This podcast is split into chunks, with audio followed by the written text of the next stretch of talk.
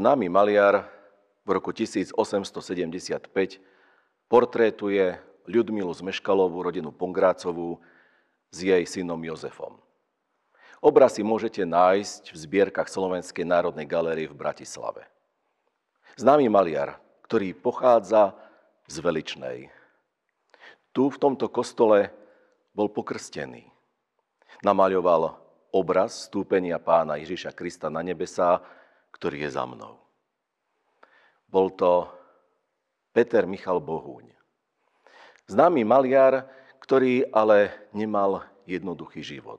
V tomto roku sme si pripomínali 200 výročie jeho narodenia. Narodil sa tu vedľa na evanilickej fare a ako je to v tých dobách a rodinách bežné, začal študovať evanilické líceum. Bol nadaný. A tak sa dostal do Prahy. Tam študoval na Akadémii výtvarných umení, ale rok na to mu zomrel jeho otec. Kto ho bude financovať? Na to sa podujal Michal Kubíny mladší, ale aj spolok Tatrín. Peter Michal Bohúň, ktorého poznáme ako portrétistu revolučného obdobia, osobnosti rokov 1848-49, memorandového zhromaždenia. Ten, ktorý sa ale neskôr v úvodzovkách pretlka životom, zadlží sa, učí na dievčenskej škole v Liptovskom Mikuláši a potom odchádza v roku 1865 do Poľska. Portrétuje zaujímavú scenériu. Matka so synom. Aj on má synov. Kto vie, kde je? Ľubor Michal. Ľubor, ktorý kedysi dezertoval z vojny Rakúska s Talianskom. Nechcel sa zúčastňovať bojov. Odrazu sa stratil. Stratil sa rodine, otcovi. A tak sa Peter Michal Bohúň krátko na to, ako domaľoval obraz, vyberá do Talianska. Hľadať svojho v úvodzovkách strateného syna. A naozaj ho našiel. V jednom talianskom kláštore. Tam sa ukrýval. Domov, domov nemohol, lebo by ho súdili ako dezertéra. Niekedy sa nám zdá, že tento obraz, respektíve tento príbeh, nám pripomína i rôzne podobenstva z písma svätého. Rôznych stratených ale stratených aj duchovne. Stratené deti, vnúčatá. A Pán Ježiš Kristus na to povedal niekoľko podobenstiev. Jedno prečítam. Jedno o stratenej ovci. I približovali sa k nemu sami publikáni a hriešnici, aby ho počúvali. Ale farizei a zákonníci reptali a hovorili, tento hriešnikov príjma a jedáva s nimi. Vtedy povedal im toto podobenstvo. Keby niekto z vás mal 100 oviec a stratil by jedno z nich, či nenechá 99 na pastvine a nejde za stratenou, kým ju nenájde?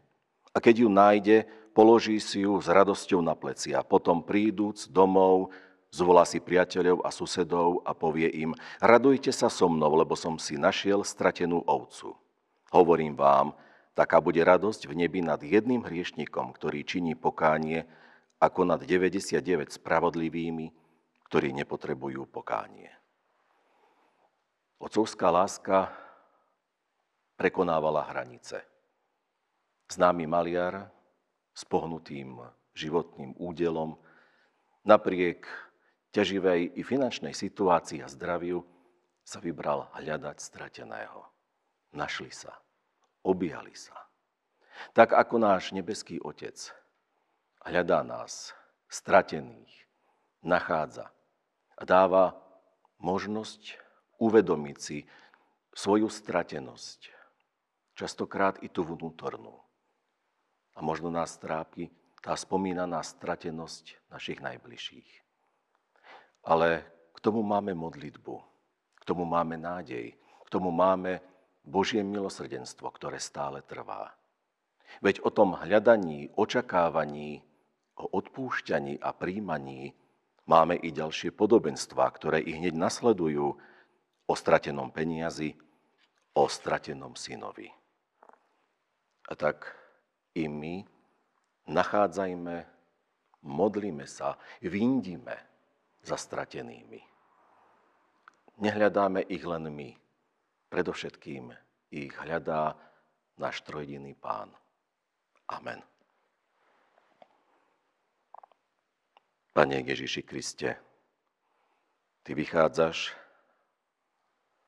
z bezpečného príbytku, zostupuješ k nám do neradostných situácií, hľadáš nás, voláš, pozývaš. Ďakujeme Ti za Tvoju aktivitu lásky, za Tvoje milosrdenstvo. Ďakujeme Ti, že môžeme počuť Tvoj hlas. Prosíme ťa, prispor trpezlivosti tým, ktorí sa stále ukrývajú, nenechávajú sa nájsť, ale zároveň i nás vysielaš k ním. Dávaj nám vytrvalosť, odvahu a predovšetkým pokoru. Ďakujeme Ti, že Ty nielen nachádzaš, ale i vyslobodzuješ. A my máme v Tebe slobodu, požehnaný život, istotu vzkriesenia a nádej života večného. Amen.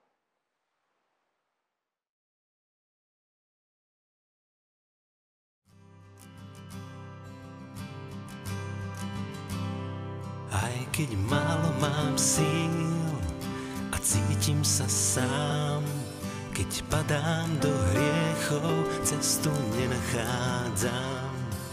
Keď vôkol mňa tieň už rozkladá stan, aj keď nepriateľ zúri, ja nezaváham. Svoju záchranu mám, kríž, skoro zjav sa nám, skoro príde Ježiš, z prachu dvíhaš ma sám, zmývaš môj hriech, Znovu cítim, že mám tvoju nádej aj smer, svoje srdce